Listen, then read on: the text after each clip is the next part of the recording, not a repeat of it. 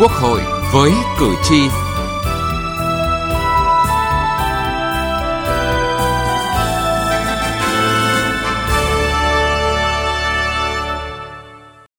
Thưa quý vị và các bạn, nhận định rõ các xu hướng trong lập pháp, đánh giá kỹ phí tổn và lợi ích khi xây dựng chính sách pháp luật, lắng nghe và coi trọng việc lấy ý kiến đối tượng chịu sự điều chỉnh của dự án luật là những yếu tố cần thiết, ý nghĩa, góp phần quan trọng nâng cao chất lượng các văn bản luật đây cũng là ý kiến của nhiều đại biểu Quốc hội tại phiên thảo luận dự kiến chương trình xây dựng luật pháp lệnh năm 2023, điều chỉnh chương trình xây dựng luật pháp lệnh năm 2022. Chương trình Quốc hội với cử tri hôm nay, chúng tôi đề cập nội dung này.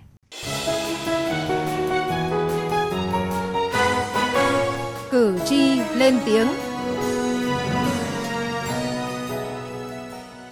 Thưa quý vị và các bạn, văn bản luật được ban hành chậm, chưa kịp thời đáp ứng yêu cầu của thực tiễn cuộc sống, tuổi thọ ngắn, chất lượng còn hạn chế, vẫn là những ý kiến của cử tri trong nhiều buổi tiếp xúc cử tri với các đại biểu Quốc hội. Theo cử tri Phạm Tiến Du ở phường Trần Nguyên Hãn, quận Lê Trân, thành phố Hải Phòng, hiện nay hệ thống các văn bản pháp luật đã khá hoàn chỉnh, bao trùm lên tất cả các lĩnh vực của đời sống xã hội. Tuy nhiên, cử tri cũng rất băn khoăn, đặt câu hỏi tại sao nhiều luật mới ban hành, song đã phải bổ sung sửa đổi, thậm chí có luật sửa đổi liên tục. Tôi mong rằng ờ, Quốc hội chúng ta ờ, cần phải quan tâm nhiều hơn nữa đến chất lượng của các văn bản pháp luật để làm văn bản pháp luật chúng ta có sức sống lâu dài và ổn định hơn. Kiên quyết thì không để cái tình trạng chậm lợ văn bản pháp luật. Tiến tới là không có tình trạng là lách luật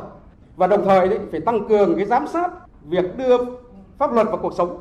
để khi chúng ta ban hành các văn bản pháp luật rồi thì các nghị định thông tư cũng phải ban hành kịp thời chất lượng luật hạn chế, thường xuyên phải sửa đổi, bổ sung sẽ tác động đến ý thức chấp hành Quốc hội cần sớm xây dựng hệ thống pháp luật ổn định, minh bạch, không tạo cơ hội cho tình trạng lách luật, tham nhũng chính sách là ý kiến của nhiều cử tri. Ông Đặng Văn Nhạc ở thị trấn Tứ Kỳ, tỉnh Hải Dương nêu ý kiến. Nhiều cán bộ trong thời gian vừa qua bị rơi vào vòng lao lý, chủ yếu là do đất đai, cho nên đợt này ban hành sớm, chặt chẽ, khoa học để chúng ta có những cái bộ luật hợp lý tiếp cận với dân và để cán bộ bớt sai lầm thiếu sót. Để khắc phục những bất cập lâu nay của hệ thống văn bản pháp luật,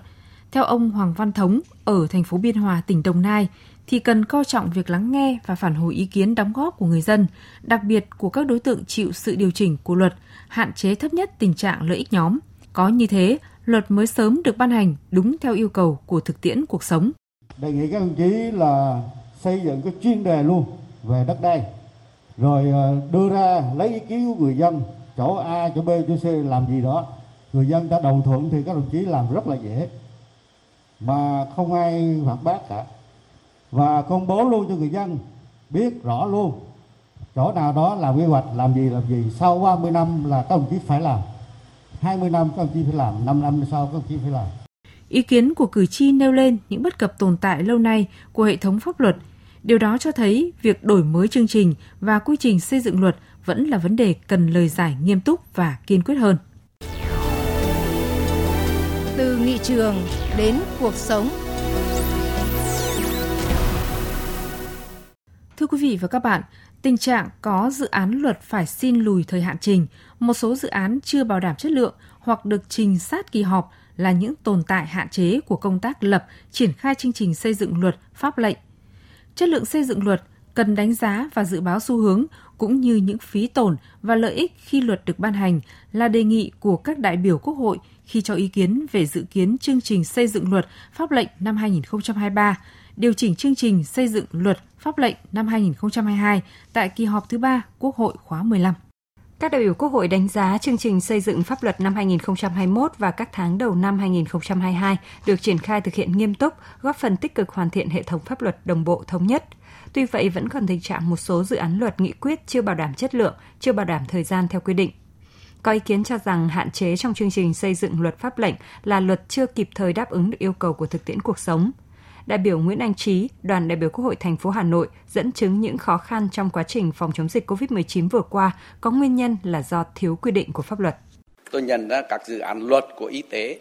những cái dự án liên quan đến sức khỏe thì rất ít ỏi và rất chậm Cách đây tuần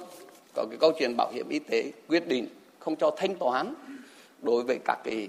dịch vụ làm trên máy đặt và máy mượn. Tất nhiên rất may, sau đó thì cũng đã có sự can thiệp. Nhưng tôi xin thưa đó là những cái giải pháp mắc tính tình huống rất thiếu căn cơ bài bản. Một cái điển hình nhất là kỷ luật khám chữa bệnh. Từ khóa 14 đã thảo luận nhiều buổi, nhưng rồi cuối cùng không được. Đến khóa 15 rất may được ủy ban thường vụ quốc hội quyết định đưa vào tổ chức buồn vì không ai nhận ra được vấn đề rồi là do không coi đây là vấn đề quan trọng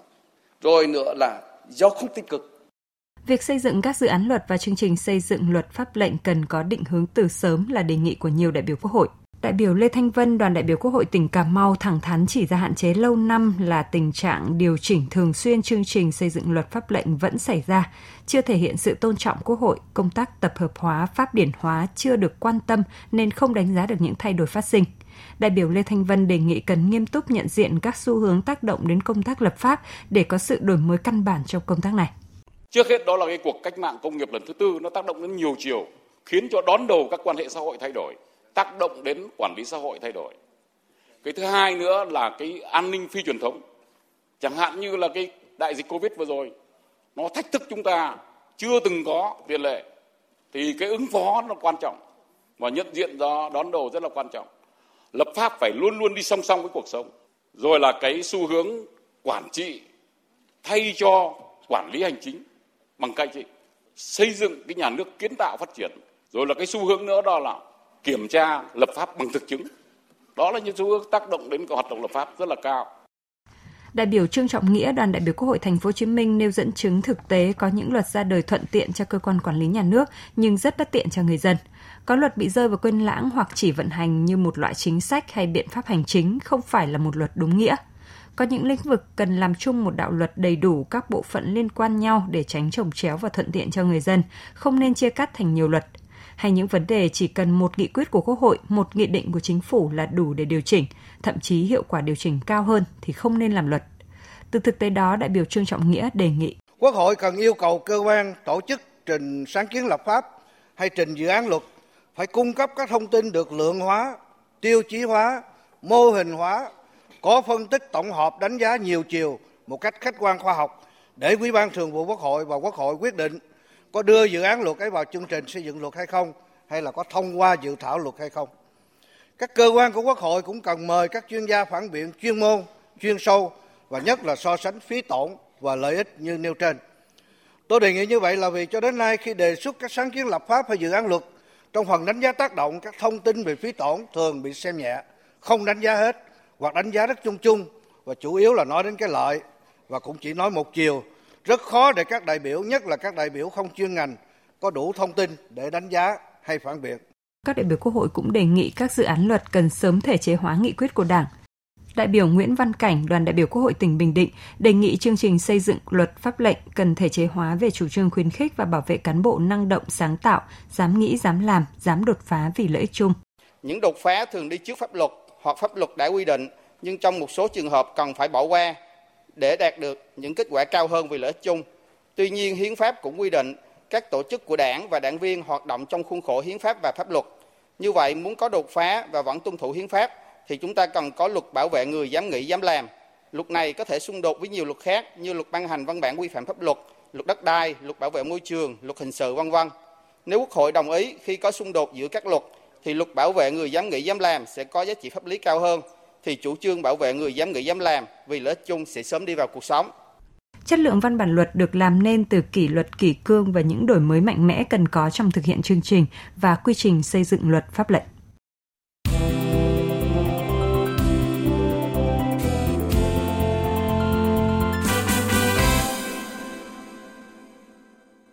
Thưa quý vị và các bạn, nâng cao chất lượng xây dựng luật cần có những đổi mới như thế nào trong quy trình và câu chuyện trách nhiệm của các chủ thể liên quan cần được thể hiện như thế nào.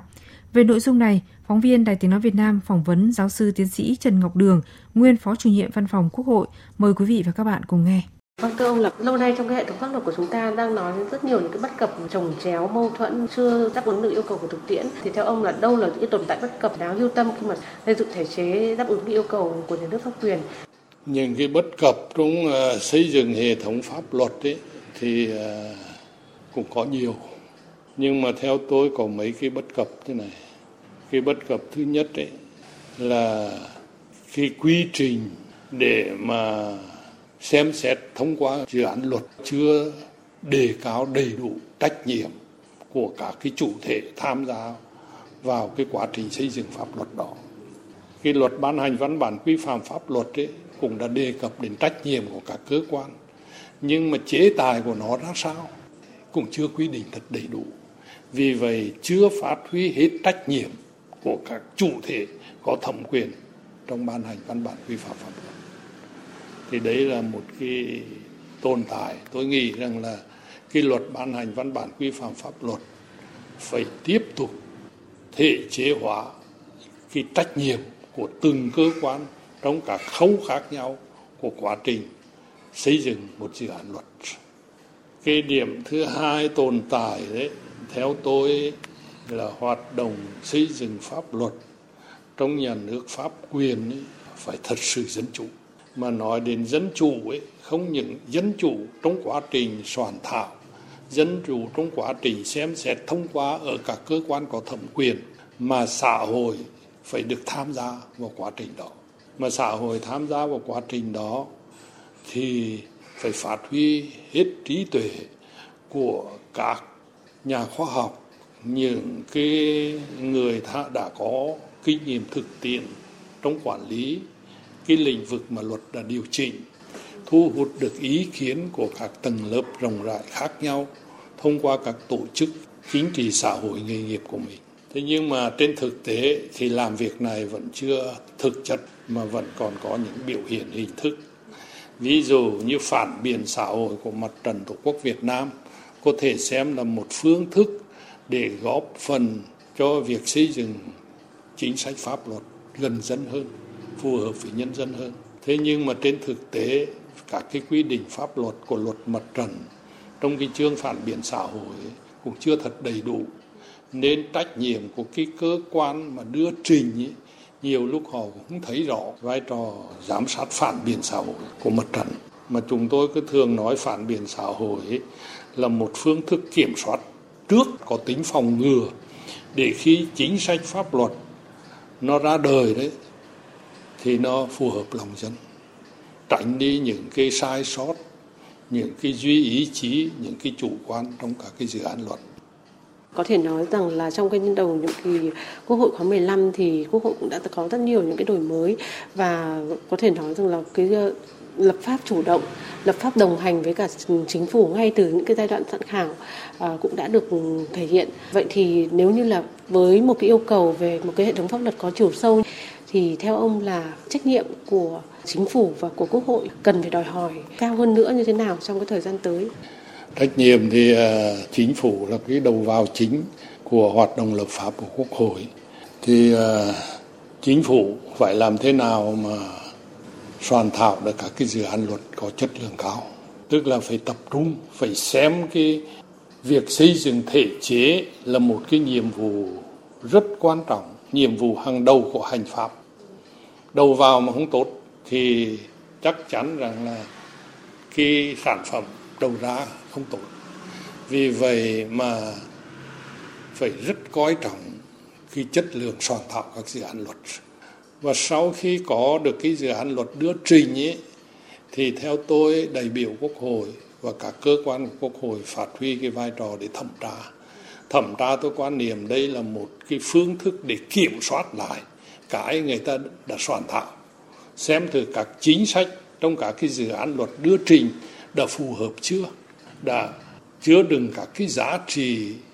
mà xã hội có, xã hội cần, xã hội ủng hộ để góp phần phát triển đất nước chưa? Và phải xem xét các cái chính sách trong các cái dự án đó đã hợp lòng dân đã chưa? Đại biểu quốc hội phải thẩm tra kiểm soát cái chất lượng, phải làm sao biến cái việc xem xét và thông qua dự án luật là một phương thức kiểm soát lại cái hoạt động của các cơ quan có thẩm quyền soạn thảo dự án luật đó. Vâng, xin trân trọng cảm ơn ông. Thưa quý vị và các bạn, đến đây thời lượng dành cho chương trình Quốc hội với cử tri đã hết. Chương trình do biên tập viên Vân Hồng thực hiện. Cảm ơn quý vị và các bạn đã quan tâm theo dõi.